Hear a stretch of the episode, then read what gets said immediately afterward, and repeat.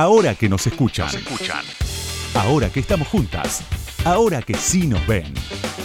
Con Ingrid Beck. Pero dirán ustedes, nosotros le pedimos que hablara sobre las mujeres y la novela. ¿Qué tendrá eso que ver con un cuarto propio? Intentaré explicarlo. Cuando me pidieron que hablase sobre las mujeres y la novela, me senté en la orilla de un río y me puse a pensar lo que esas palabras querrían decir.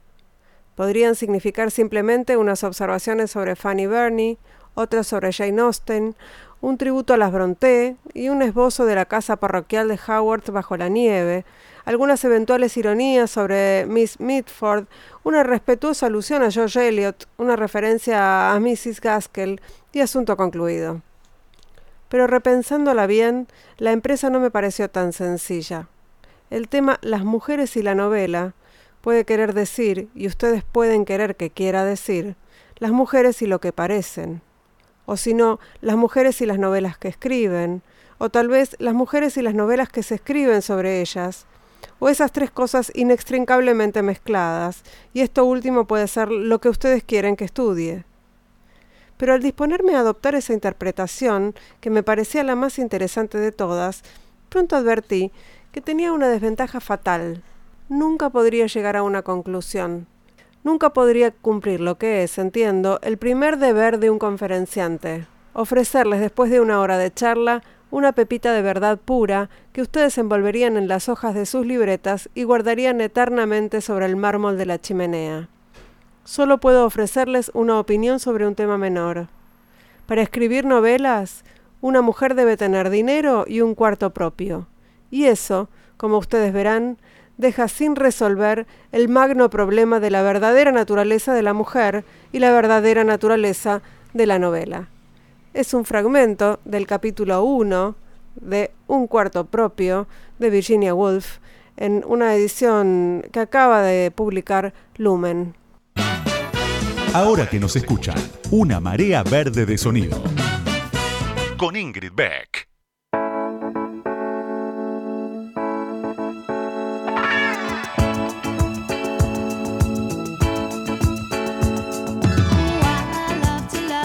Buenas noches, buenas noches, bienvenidas, bienvenidos, bienvenides. ¿Cómo están? Acá tratando de remontar. nadie me preguntó, pero yo les cuento igual. Tratando de remontar. Remontar la ola. Qué fea metáfora, ¿no? Surfearla, no sé. Que baje, por favor. Esto no se aguanta más. Bueno, eh, sí, era mi momento de queja y después de haberme quejado voy a contarles que por suerte tenemos un nuevo ahora que nos escuchan, por suerte seguimos al aire, por suerte seguimos acá vivitas y coleando.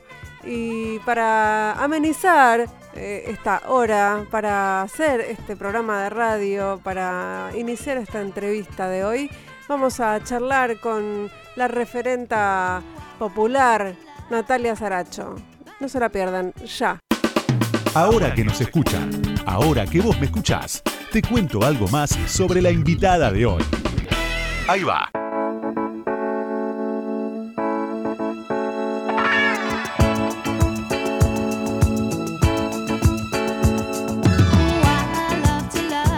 Prometido es deuda, nunca se dijo eso. Y como les prometí hace instantes, vamos a hablar con Natalia Saracho, que dicen sus múltiples biografías, eh, que es cartonera, es militante del Movimiento de Trabajadores Excluidos, es referente de la Confederación de Trabajadores de la Economía Popular, es promotora de salud comunitaria.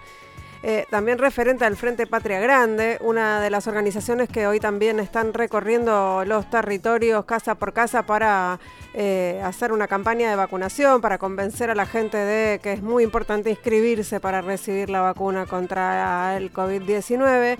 Natalia Zaracho fue candidata a diputada por el Frente de Todos en la provincia de Buenos Aires, vive en Villa Fiorito y es mamá de Yara y Dylan, entre muchas otras cosas que es Natalia. Así que ahora, ahora lo vamos a conversar con ella. Bienvenida Natalia Zaracho, ahora que nos escuchan, ¿cómo estás? Hola, ¿cómo están? Buenas noches. Eh, nada, acá, compartiendo con ustedes. ¿Cómo, cómo, cómo responderías eh, honestamente a la pregunta ¿cómo estás? Soy, la verdad que tengo eh, muy corto, ¿no? De decir bien, eh, siempre me, me, cuestionan por eso, ¿no? Pero la verdad que me cuesta mucho como intercambiar, eh, pero creo que es importante como poder intercambiar y decir algo más. Por eso creo que es decir, estamos bien en una situación muy compleja, pero bueno, la seguimos sosteniendo, seguimos peleando, eh, seguimos militando para poder transformar esta realidad, ¿no? ¿Cómo? Porque al principio de la pandemia hubo mucha visibilidad o bastante visibilidad en relación con la situación eh, en los barrios populares. Y hoy parece que eso está apagado, ¿no? Como que no, no, se sabe muy bien qué está pasando ahí, cuál es la situación, si arrasa la segunda ola, como vemos que está arrasando, como vemos los números, ¿no? Porque vemos números, no vemos este mucho más que eso. Sí, es muy difícil la situación, porque en el barrio, bueno, no queda otra que salir a, a buscar algo para meter dentro de la olla, seguir sosteniendo, seguir laburando. Eh, por suerte hubo una se, pudo retomar eh, el laburo, pero se está notando de que no hay plata en el barrio, ¿no? Y eso tiene que ver también, más allá de lo sanitario, que políticas económicas alimentamos.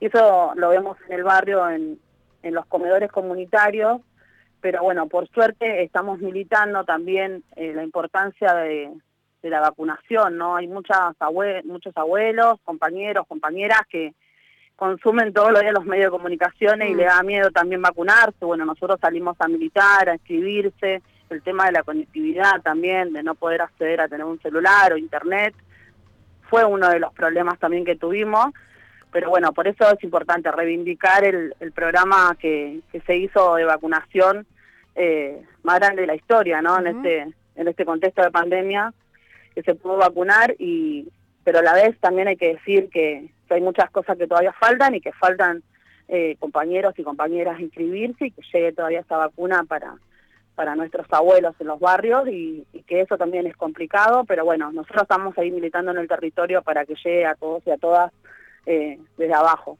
Ah, hubo una reunión hace poco para demandar eh, que se vacune a las trabajadoras y los trabajadores, y pongo énfasis más en, las mujeres porque son más de los comedores populares, por ejemplo. ¿Qué respuesta tuvieron a esa demanda? No, y ahora, o sea, es también eh, la mediación política que, mm. que hay también es complicado porque nosotros decimos que somos esenciales, tenemos compañeras que dejaron su vida en los comedores comunitarios garantizando que los comedores tengan eh, la mercadería para poder sostener la soya eh, y hoy lo vemos complicado. Nosotros siempre decimos que necesitamos un reconocimiento eh, no solamente boca para afuera, sino también con hechos y eso tiene que ver un poco con esa mirada medio crítica, pero también entendiendo de que es importante cuidarnos pero a la vez necesitamos también que se reconozca y que sea una prioridad que nuestras compañeras puedan acceder a tener la vacuna, porque hoy somos un factor importante, ¿no? Hoy estamos de ese lado de la trinchera sosteniendo eh, que las familias puedan comer, tan simple como eso. Eh, Natalia, además estamos en el medio de un debate eh, político, digo, más, más de tinte electoralista probablemente, que tiene que ver con el tema de las clases presenciales, las clases virtuales, qué pasa con los niños, las niñas, ¿no? Que están, como vos decías hace un rato, con, con poca conectividad. quiero, quiero que escuchemos un audio tuyo hablando del acceso a Internet y que hablemos un poquito de ese tema. Esta pandemia demostró también que los pies perdieron un siglo y que si nosotros no peleamos por esto, que es un derecho garantizado, muchos pibes y pibas de los barrios van a quedar atrasados y que el sistema no va a quedar a esperarlo. Tenés que tener internet, tenés que tener un celular.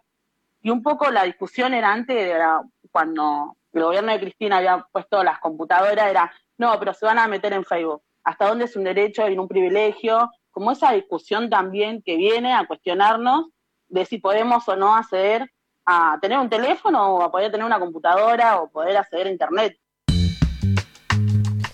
Eh, se podría decir lo mismo, ¿no? Digo, se, está avanzando en, términos de la entrega de, dispositivos y, de plan de conectividad, pero creo que era inesperado que tuviera tanta urgencia, ¿no? Sí, sí, yo el otro día hablaba con una compañera que, que está ocupando un cargo, pensando también cómo hacer para que llegue la conectividad a los barrios populares. Y nosotros, o sea, lo que planteaba la compañera también de que, o sea, hoy hay una política de, urgencia, ¿no? De cómo hacemos hoy para solucionarlo hoy.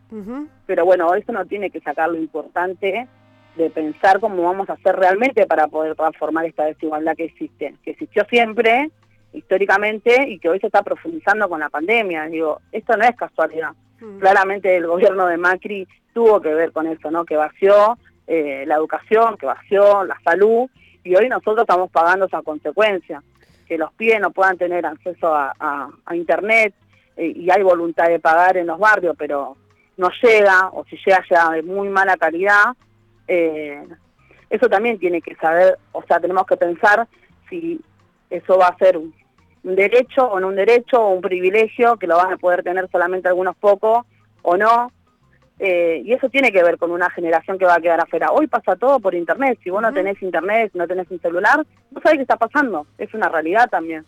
Y hoy lo vemos, yo lo veo con mi hijo, lo veo con mi hija, de que hoy están en la virtualidad y que se están atrasando porque no podés llevar al ritmo, porque hay muchos papás y muchas mamás que tienen que trabajar, no pueden estar 24 horas ahí con el pie de la piba enseñándole, eh, o porque mismo no terminaron la escuela, entonces, ¿cómo haces para ayudar a ese pie? Por eso creo que es importante también la militancia de las universidades, que hoy vayan a los barrios a ayudar, a dar apoyo escolar, siempre manteniendo el protocolo de cuidado, ¿no? Pero es importante también de que nuestras generaciones eh, no se queden sin el derecho a la educación.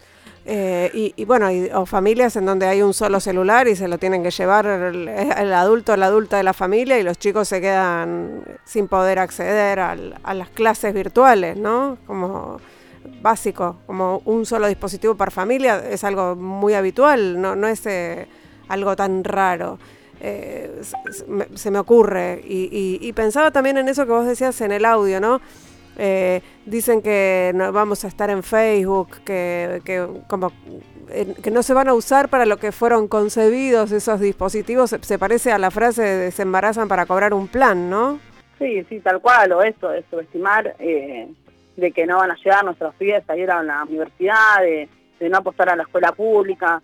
Tiene que ver con una mirada de exclusión, ¿no? De privilegios que ellos hablan claramente de una comodidad. Y yo, cuando yo me refiero a ello, me refiero a los que nunca necesitaron o nunca estuvieron pendientes de eh, si tenían para darle de comer a sus hijos. Y eso me refiero a responsables también políticos que tienen que ver también con esta discusión que damos, ¿no? Es decir, esto no es casualidad, yo lo pienso así y retomo lo que vos me decías antes, ¿no? Como hoy no hay visibilidad de qué está pasando en el barrio. ¿Sabes por qué? Porque cuando por lo menos nos pasó en Fielito, venían y decían, bueno, se profundizó la pobreza, los comedores, nosotros empezamos a decir, che, nosotros vamos a mostrar lo que estamos haciendo porque es necesario, pero nosotros queremos discutir realmente la riqueza de este, de este país para poder discutir la pobreza. Y cuando empezás a dar esa discusión, la verdad que no le gusta, pero no le gusta porque ellos claramente defienden un sector, defienden un sector que concentra, que especula, que empobrece, que claramente es muy mezquino, lo vimos con el impuesto, a las grandes fortunas, ¿no? Que hacen amparos para no pagarlo. Eh, que Solidario no tiene nada porque lo tuvimos que arrancar en la calle, y eso tiene que ver con una mirada de exclusión, que, una mirada de descarte, ¿no? Y que hablan de un lugar de comodidad, de un lugar de que nunca les faltó nada, y que no entienden, entonces no entienden lo que es realmente eh, no tener garantizado que darle de comer a tu hijo, a tu hija, o no tener garantizado un futuro, porque vos no puedes planificar si no tenés garantizada la comida. No puedes planificar, es muy difícil. Yo te digo porque a mí me pasó eh, cuando yo era piba que tuve que quemar una etapa de mi vida sin poder tener oportunidades a poder elegir qué quería hacer el día de mañana por una emergencia, por una necesidad, ¿no? De tener que salir a laburar. Y yo creo que eso va a pasar con estas nuevas generaciones. Si no lo evitamos, si no pensamos, no planificamos. Hoy entiendo que es un, un problema sanitario a nivel mundial y económico, ¿no? Pero bueno, hoy tenemos que garantizar, reivindicar primero eh, la campaña de vacunación que se está haciendo, eh, poner por delante la salud, porque siempre lo más perjudicamos somos, somos los de abajo, pero hoy tenemos que ponerle plata a la gente en el bolsillo para también garantizar que la gente tenga para comer y que se pueda cuidar, y después pensar en un corto plazo de cómo vamos a hacer para transformar esta desigualdad y que no siga creciendo y poder realmente planificar cómo vamos a salir de esta pandemia. ¿No? generando que la economía interna se mueva, de que se generen puestos de trabajo, de que esta pandemia demostró también cómo vivimos asignados, todos amontonados, sin accesos básicos eh, de luz, agua, cloaca. Natalia, creo que Sí, no, es que sobre el tema que estás hablando tenía, eh, tenemos un, un, audio de Juan Grabois en donde habla del tema pobreza y quería escucharlo, compartirlo con vos para, para seguir metiéndonos en, en este tema. ¿Te parece? Dale. Estamos frente a una catástrofe social que a mí me preocupa que nos acostumbremos. El ser humano es un animal de costumbre y se va acostumbrando a la degradación, a tener 7 de cada 10 pibes menores de 18 en la pobreza, a tener casi la mitad de la población en la pobreza y a 4 millones de indigentes que no tienen para comer. Y si uno ve los debates de la política superestructural, no pareciera haber una discusión profunda de cómo revertir esto. Hay mucho eslogan, ¿no? Bueno, la reactivación es a través del trabajo y la producción, pero de la expresión de deseo a la realización efectiva, nosotros creemos que hace falta una planificación. Bueno, va un poco en línea con lo que, con lo que decías vos, ¿no? Creo que hay, hay coincidencia. Sí, sí, la verdad que sí. Bueno, Juan lo expresa y, y creo que, que, es bastante claro, ¿no? Uh -huh. yo, yo quería contar un poco que nosotros íbamos laburando el Plan de Desarrollo Humano Integral también por una apuesta que habíamos hecho en el 2014-2015 con el relevamiento de los barrios populares eh, en conjunto con otras organizaciones sociales, con Caritas, uh -huh. eh, hicimos el relevamiento de 4.400 barrios populares. Sí. Yo en ese momento pensaba, decía, bueno, nosotros sabemos cómo vivimos, ¿no? Eh, sin poder hacer a los servicios básicos, eh, que la mayoría de las casas eran jefas de hogares, o sea, uh -huh. compañeras jefas de hogares, eh, el porcentaje de pobreza que había. Bueno, decía, bueno, ¿para qué? Y esto claramente sirvió, porque después nosotros lo pudimos, esa demanda del sector, la pudimos transformar en una propuesta política para poder transformar realmente.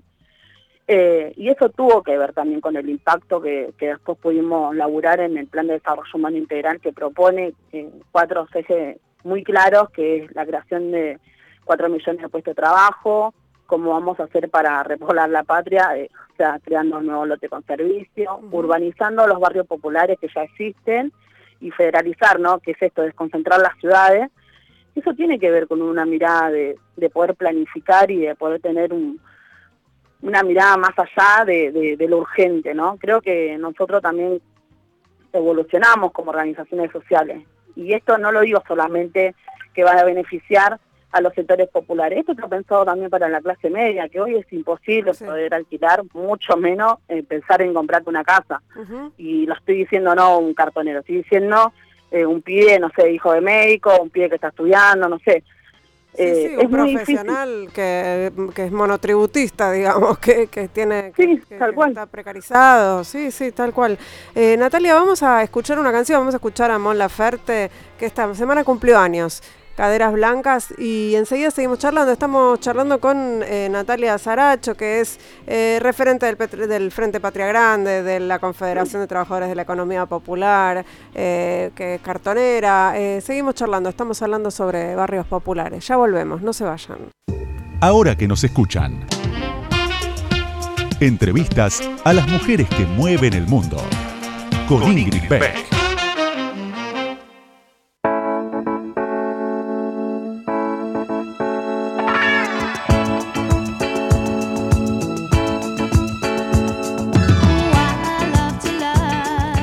Aquí en Ahora que nos escuchan. Estamos charlando con Natalia Zaracho, que es referente del Frente de Patria Grande, es cartonera, es trabajadora popular. Natalia, eh, ¿cuándo, ¿cuándo, empezaste a militar, eh, a militar en política? Y en política empecé en el 2015, en el 2016. ¿Cuántos, eh, ¿cuántos años tenías? Más o menos. Sí, como 21, 22 más o menos. No me acuerdo, la verdad. Pero Sí, ya, ya tenía chicos, ya los chicos estaban, ya estaban... Fuiste mamá... Ya tenían 6, 7 años más o menos. joven, sí. sí. Sí, a los 19, muy joven. O sea que tenías 20 y pico. Sí, más o menos. ¿Y, ¿Y, qué te acercó a la política? ¿Cómo fue? No, yo empecé, yo trabajaba en, en lo que es el movimiento de trabajadores excluidos, eh, cartoneando, y empecé a militar en un comedor sin saber que militaba, iba a ayudar, uh -huh. porque nada, quería ir, y ahí se acercaron un grupo de pies y pías de, de, la universidad a, a, dar apoyo escolar y a empezar a militar y ellos venían de, de, del Frente Patria Grande Y me empecé a militar ahí, empecé a militar ahí, justo salió un curso de la economía popular que justo lo dio Juan, eh, Juan Graboy. Nada, ese, ese curso la verdad que, que fue un antes y un después, como que me ordenó de una manera muy importante en mi vida porque empecé a entender ahí la importancia de militar, la importancia de la organización popular, la importancia de poder construir colectivamente y también la importancia de ver que lo que nos estaba pasando no era casualidad, ¿no? Y eso creo que fue un antes y un después y bueno, de ahí empecé a militar y, me sumé a militar en, la política en el Frente Patria Grande, participando de actividades, charlas, de, de debates y y nada, eso me, me interesó mucho. La política está muy mal vista en el barrio. Eh, creo que en la mayoría de los barrios. ¿Por qué? Eh, y porque todo el tiempo nos hicieron creer que nosotros no servíamos para eso, que solamente la política la discuten los que tienen traje, eh, camisa y corbata, o, y, y también yo creo que después de, de las discusiones, de los debates, nos dimos cuenta que no era casualidad, ¿no? Me di cuenta que no era casualidad, que a ellos le conviene que nosotros no discutamos la política. Eh, para poder hacer claramente lo que quieren y, presentar esos intereses que defienden, ¿no? Que son siempre los lo de muy pocos. Pero bueno, eh, esas discusiones también fueron un aprendizaje. Creo que todos los días sigo aprendiendo eh, y creo que es importante la participación de los sectores populares. Por más que cueste, yo hoy decía, ¿no? De, de que nosotros nos sentimos que no estamos preparados, capaz por no tener la educación que, terminada o por mm. no poder desenvolvernos, pero tenemos la experiencia, la experiencia de saber qué se siente. Te cuento una, una anécdota, una vez discutiendo así con un compañero me, me dijo algo que me quedé, la verdad, tiene mucha razón, que hay tres formas de militar. Por la cabeza, que tiene que ver con la conciencia, por el corazón, los sentimientos, y por el estómago, por necesidad. yo, yo entré a militar por la tercera, no por necesidad, y creo que que eso también fue un proceso que, costó más, pero bueno, que, que nosotros seguimos promoviendo, de lo que promueve Juan, ¿no? de la participación de los sectores populares, compañeras y compañeras que estén en lugares de gestión, discutiendo las políticas públicas para que puedan llegar a los barrios y poder transformar de ahí. Y hoy no es casualidad, tenemos una compañera que es de acá de Gerito también, cartonera, eh, pensando política de reciclado a nivel nacional se llama María Castillo, después tenemos compañeras como Fermiño, que Villa acá pensando cómo vamos a hacer para organizar los barrios populares, ¿no? Y son compañeras del Frente Patria Grande, y eso tiene que ver con una decisión también, ¿no? De, de poner primero la patria, la organización y, y tercero lo propio, ¿no? Sí, hay, hay, un, hay un lugar común de la política, pero que yo creo que cobra sentido igual, aunque se diga mucho, que tiene que ver con que eh, quienes gobiernan, quienes, quienes, están en espacios de, decisión ejecutiva, eh, no pueden, uno piensa, no pueden estar lejos de la gente, ¿no? Es como el, lugar común. Pero la verdad es que si vos no sabes, si vos estás gestionando y no sabes cuánto cuesta el boleto de colectivo o no, sabe, no, no sabes cuánto cuesta un kilo de pan, es difícil que puedas estar, que puedas gobernar para todos y todas, ¿no? Sí, más en este momento cuando la prioridad es eh, los sectores que la pasaron el último tiempo peor y que pusieron mucho, ¿no? Nosotros venimos de, de la crisis del macrismo primero antes de la pandemia. eh, vinimos con años de resistencia, eh, sosteniendo, saliendo del gobierno de Macri con una emergencia alimentaria, digo, y eso tiene que ver también con, con un con una organización popular que supo estar en la, en la calle defendiendo eh, de no retroceder ¿no? La, conquista que habíamos tenido. Y creo que es importante, y más para nuestro sector, el sector de la economía popular, que son trabajadores y trabajadoras que no, no entran en un sistema formal. Y por más que haya un gobierno nacional y popular y que le vaya bien a nuestro país, eh, es un sector que va a quedar afuera de eso, porque hay un sistema capitalista que, que te mm. excluye del sistema laboral, ¿no? Y que nosotros hoy decimos, nosotros ya tenemos nuestro propio trabajo, que lo inventamos por necesidad y que hoy necesitamos que lo reconozcan. Necesitamos que reconozcan las cooperativas de reciclado, necesitamos que reconozcan los polos textiles, que reconozcan a los vendedores ambulantes, a los trabajadores de la tierra, porque son compañeros y compañeras que ya tienen trabajo y que tenemos que garantizar sus derechos. Y eso tiene que ver con una decisión política también, y apuntamos a eso, a poder planificar, pensar en conjunto con participación de, los de abajo si no va a ser difícil esta transformación que nosotros militamos todos los días. Natalia, hay otra militancia que irrumpió fuerte en los últimos años y que tiene que ver con los feminismos, eh, que obviamente eh, se, se, cruza con la militancia popular en los barrios populares y que, bueno, quería, quería eh, hablar con vos sobre eso y para eso vamos a escuchar un audio tuyo hablando de que te consideras feminista. Considero feminista porque creo que, eso atraviesa todo, todo, ¿no? Todo en la rutina, en el trabajo, en todos lados, en la lucha que nosotros venimos impulsando. Me costó un montón igual decir sí, soy feminista. Yo creo que eso atraviesa todos los sectores y me lleva más a lo que es el feminismo popular. Y ahí es donde me involucro y me siento feminista porque veo que otras partes también tienen empatía con nuestros problemas, con nuestras necesidades, entonces siento que que soy parte de esa lucha. Bueno, antes te pregunté cuándo empezaste a militar en política y, la, pregunta que surge de este audio es ¿cuándo te, te, te autopercibiste feminista? ¿Cuándo te, diste cuenta de que eras feminista? Porque a veces somos feministas y no nos damos cuenta, ¿no?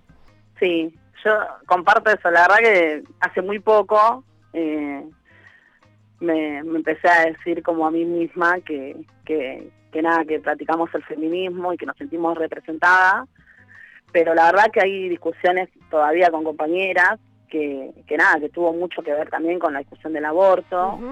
Eh, nosotros tenemos, o sea, lo que yo pienso es que nosotros venimos practicando el feminismo desde el día cero, eh, con, con experiencia, ¿no? Con una actitud digo, de no poder alcanzar a llevar al pie del colegio, te la lleva la otra, si hay una compañera que sufre violencia, acompañarla, mismo los em- espacio de los comedores se ve cómo se practica el feminismo, ¿no? Porque hay compañeras que van a militar ahí porque entienden que hay otros que la están pasando peor. Y eso tiene que ver con una práctica feminista. Por supuesto. Eh, nada, creo que es importante eso. Y después entiendo que tenemos que respetarnos en las decisiones que tomemos, que pensemos. La verdad que la iglesia es un actor en, los barrios que es importante porque trabaja mucho lo que es la problemática del consumo. Digo, las compañeras, cuando vos no tenés para dónde recorrer, recorrer, ¿no? Correr y, y, sentir que se ven y se refugian en, en, las iglesias, ¿no? Y hay lugares donde la iglesia labura bien, en otros no tanto, y hay que respetar las distintas formas de pensar, pero bueno, creo que es importante también entender que, que para que nos sentamos representadas todas, también el feminismo tiene que tomar la, agenda de tierra, techo y trabajo, también tiene que tomar el plan de desarrollo humano integral, como agenda eh, para que todas las compañeras que se sientan, para que se sientan representadas genuinamente, ¿no? Porque si una compañera no tiene dónde vivir y no va a pensar el feminismo, que, o sea, que está dentro de un colectivo feminista, si los derechos básicos se le están negando, ¿no? Eh, y eso tiene que ver también con una discusión eh, que creo que ya se viene dando hace mucho tiempo y que todo esto que venimos construyendo también tiene que ver por una recorrida del feminismo y del colectivo feminista que viene construyendo hace mucho tiempo y que nos viene enseñando.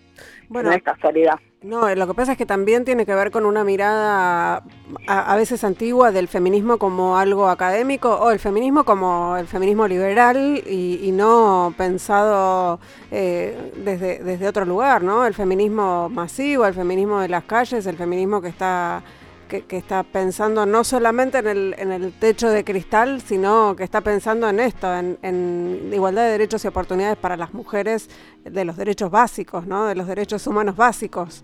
Eh, creo que ahí es donde, cuando se habla de la, de la agenda de, cuidados, que parece algo tan alejado, se está hablando de esto, del acceso también a la vivienda, del acceso a una vida libre de violencias, del acceso a poder tener a alguien que cuida a tus hijos, a tus hijas mientras vos vas a laburar o lo que sea que tengas que hacer.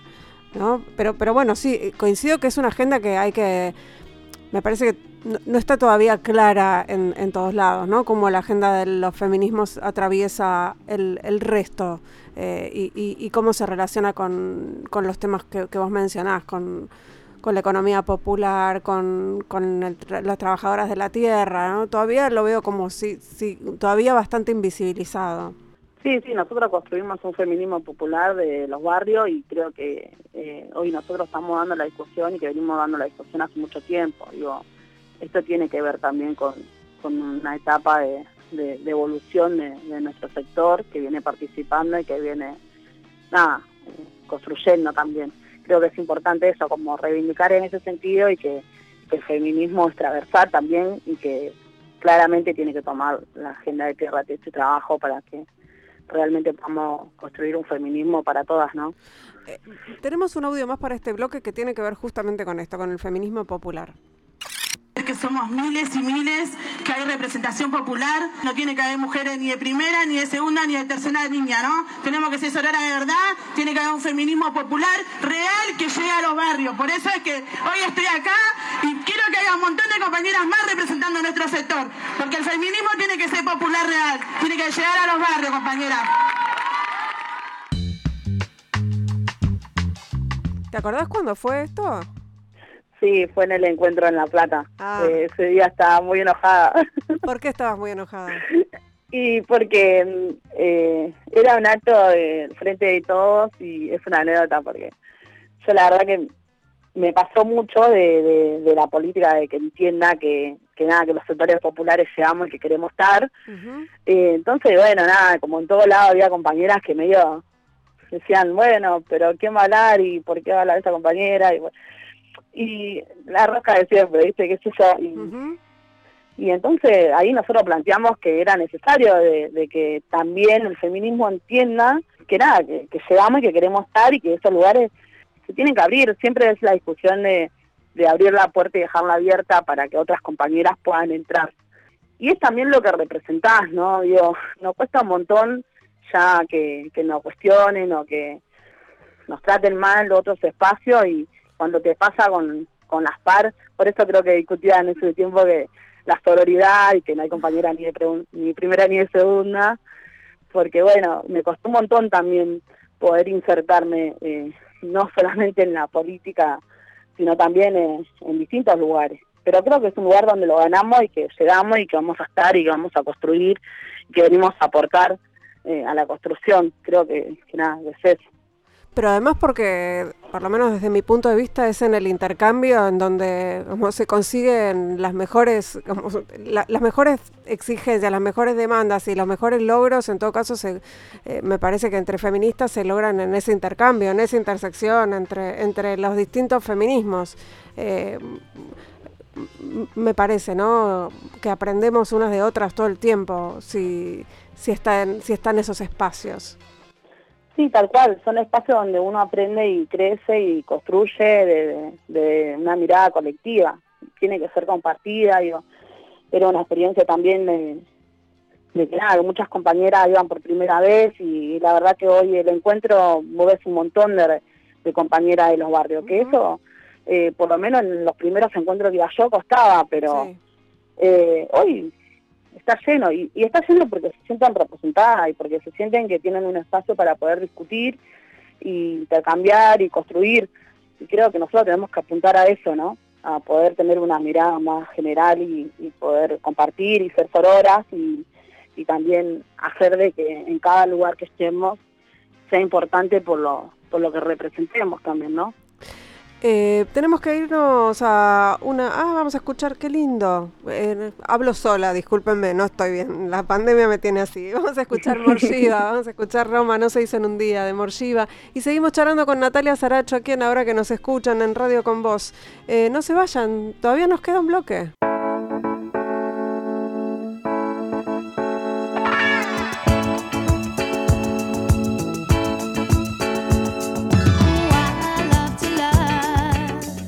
En Ahora que nos escuchan en Radio con Voz. Estamos charlando con Natalia Zaracho, que es cartonera, es eh, militante del Movimiento de Trabajadores Excluidos, es referente de la Confederación de Trabajadores de la Economía Popular.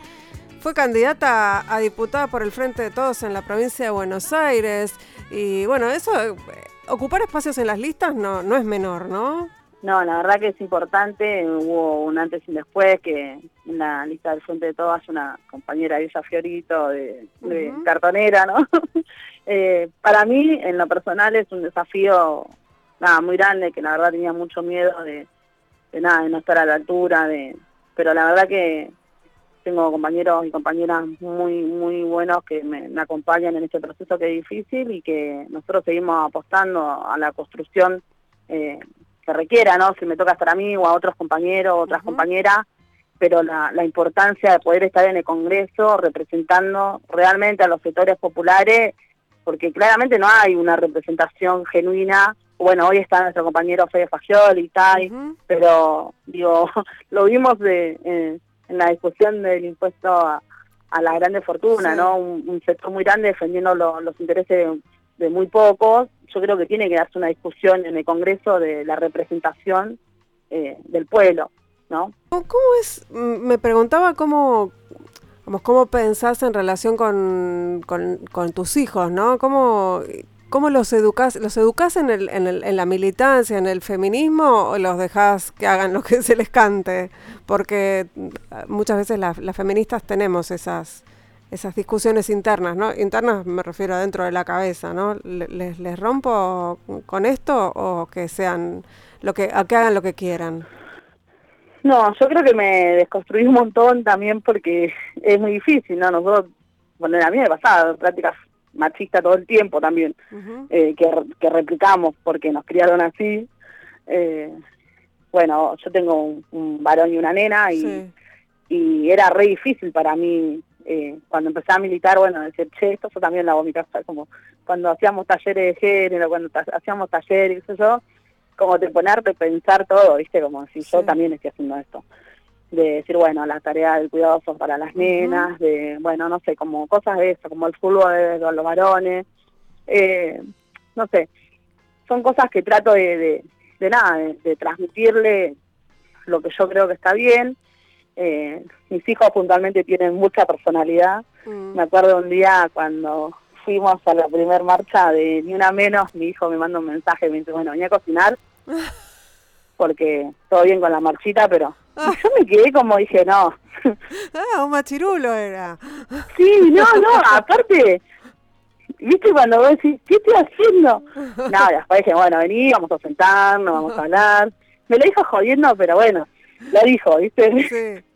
Y bueno, nosotros tratamos de nada, de, de empezar a desconstruir eso, de, de nuestro lugar y después replicarlo para afuera, porque también es fácil decirlo de, del pico para afuera, pero después no, no hacerlo.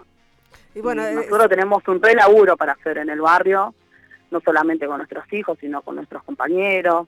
Eh, creo que es importante también. Pero bueno, los chicos, eh, la verdad que se la van bancando bastante bien, entendiendo la importancia de la militancia. También hubo un tiempo que decían, no, Juan Cravo no lo queremos. Claro, porque eh, veían de que la mamá se iba, ¿viste? bueno, le sacaba tiempo. Claro, yo antes era todo lo contrario, yo iba a trabajar, venía, me quedaba en mi casa, cocinaba, lavaba, eh, era una ama de casa. Y después cuando, empecé a militar, o sea, las tareas se fueron compartiendo con mi compañero, que la verdad que también es un compañero de, toda la vida y que, que, me, que me banca. Em, y también fue, fue construir toda esa relación que veníamos teniendo hace rato, ¿no? Pero bueno, la verdad que fue para, para mejor y que venimos llevándonos bien y venimos aprendiendo todos, ¿no? Porque es un aprendizaje para mí y para ellos también. Eh, Natalia, vamos a escuchar un audio que tiene que ver con, con la recuperación de la palabra política, que es algo que, que, conversamos, creo, ya eh, transversalmente en, toda, en toda esta entrevista, pero bueno, vamos a consolidarla en un audio. Hoy reconocemos la organización, ¿no? La organización de todos esos compañeros que a raíz del 2001 salieron a, cartoñar, a buscar comida en una bolsa de basura. Y eso nos permitió también poder pensarnos. Y hoy veo a mis hijos y pienso que no quiero lo mismo para ellos, ¿no? Y en ese sentido pensar que es fundamental seguir luchando y peleando para poder vivir en un país más justo pero también creo que es importante pensar también eh, no solamente en la militancia social, sino también en recuperar la palabra política como una herramienta transformadora. Qué bueno lo que dijiste, ¿no? Que, me, encantó, fue redondito. Eh, esto y, me parece que sí se relaciona con todo lo que con todo lo que veníamos conversando hasta hasta hace un minuto, ¿no? Sí, perdón por el ruido, pero sí, creo que, que nada, que es importante y que lo nos dimos cuenta también de ese proceso, ¿no? De decir, bueno, nosotros venimos de un proceso de los movimientos sociales, eh, de los movimientos piqueteros del, del 2001 y que fue evolucionando y que hoy tiene como consecuencia de, de, esto de, de poder insertarnos en la política, ¿no? Con una propuesta clara de planificar, era lo que yo decía hoy. Eso tiene que ver también con un proceso que tuvimos nuestras generaciones de, del quimerismo, ¿no? De, de, pensar también en la militancia territorial, de pensar en recuperar la palabra política, de los procesos que tuvimos en nuestro país, ¿no? De los procesos neoliberal. Eh, y eso tiene que ver también como cómo nosotros con responsabilidad de los sectores populares, militantes territoriales, hacemos esto, de tener mínimamente conciencia de clase, de decir no nos puede gobernar más un Macri o un, nada, es el neoliberalismo, ¿no? Que nos empobrece, nos endeuda 100 años y que nosotros no sabemos a dónde va esa guita, o si sabemos pero no la vemos, eh, y es una decisión que después esa consecuencia la terminamos pagando nosotros, porque no podemos tener cloaca, porque no podemos tener una escuela en condiciones, porque no podemos tener la salita en el barrio, porque no podemos tener esas cosas. Y eso tiene que ver con una mirada más general. Y recuperar la palabra política, lo digo por esto que decía hoy, ¿no? De, en el barrio está tan mal vista la política, pero nosotros tenemos que recuperarla porque nosotros de que nos levantamos hasta que nos acostamos hacemos política. Así que nosotros tenemos que recuperar eso para justamente poder transformar esta realidad que tenemos y poder transformar de, una mirada colectiva con justicia social, no, no de otra forma. Sí, y, también con, con, una voluntad de como veníamos hablando de, de, acceder a los espacios de decisión, pero a los reales espacios de decisión también, eh, y me refiero, por ejemplo, a acceder a la rosca, ¿no? porque para poder tener representación en las listas, para poder tener representación en, en, las, en los espacios de, de gestión ejecutiva, hay que rosquear también, y es algo que a las feministas se nos tiene bastante vedado y a las feministas de los sectores populares eh, también, eh, o más. Sí, tal cual yo comparto lo que decís y creo que es importante también estar en espacio de discusiones. Es difícil, pero es importante eh, y no es imposible. Y creo que nosotros ya venimos haciendo nuestra experiencia, eh, nosotros vamos a seguir peleando para poder este año entrar en el Congreso, si me toca hacer a mí o a otro compañero, otra compañera, pero que claramente tienen que haber compañeros de los barrios en el Congreso, el, barrio el Congreso se tiene que llenar de barrio, eh, para poder defender nuestros intereses, no solamente en el Congreso, en todos los lugares con poder de decisión para poder transformar. Eh, y creo que es importante eso, digo, porque no, no vamos a poder transformar eh, esta desigualdad que existe eh, si solamente la deciden los que están arriba. Tiene que haber participación popular y eso va a pasar solamente si los sectores se organizan y, y, y se empiezan a esto, a empezar a discutir la política, ¿no? La política partidaria también, porque a veces eh, decimos, bueno, la política partidaria no se tiene que discutir, la política partidaria también se tiene que discutir. Nosotros tenemos que estar en las listas. Claro, eh, a eso me refiero también, es eso. Estar en las listas implica meterse en discusiones internas. Sí, tal cual, tal cual comparto y creo que es importante y creo que lo venimos haciendo, eh, nada, con un proceso de querer participar, pero no por la propia ni sino para realmente poder transformar. Nosotros estamos convencidos que en los lugares que nos toque estar eh, tenemos que, dar respuesta a nuestro sector y tenemos que hacer todo lo posible y si no tenemos que rever qué vamos a hacer. Esto no quiere decir que tenemos que renunciar porque no tenemos que regalar los lugares que venimos conquistando, mm. pero sí plantear que sean lugares estratégicos para poder llevar adelante transformaciones reales para nuestro sector. Eh, tengo una, un audio más para que escuchemos juntas. Muchas veces los trabajadores y trabajadoras de la economía popular nos dicen planero, pero la realidad es otra.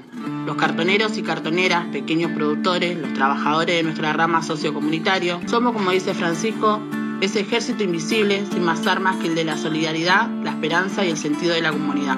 Trabajamos un montón y en las peores condiciones. La crisis que trajo la pandemia nos está golpeando fuerte. Creo que es necesario tomar medidas concretas como cobrar el impuesto a los que más tienen, para poder tener un salario universal. Una medida como esta es importante porque puede garantizar un ingreso mínimo para muchas personas que realizan tareas indispensables en el subsuelo de la patria.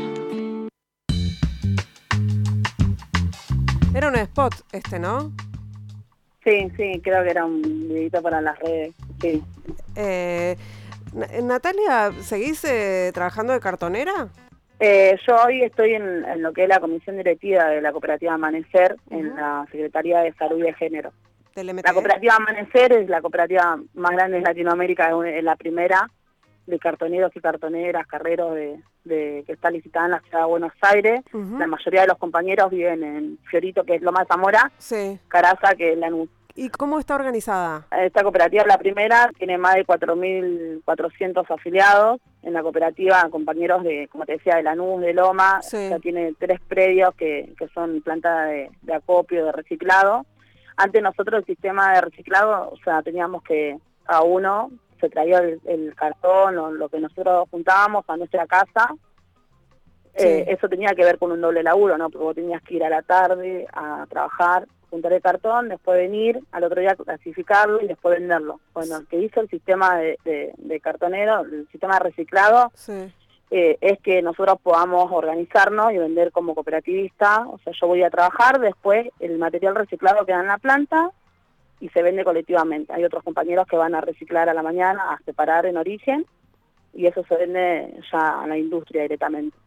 ¿Y cómo... Así que es un mejor precio, no te traes el material y la basura a tu casa.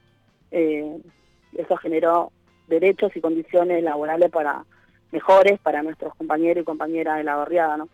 Y, Natalia, ¿cómo los afecta la, la, pandemia? O sea, ¿tienen que trabajar con algún tipo de protocolo o, se vieron limitados en el, en el trabajo?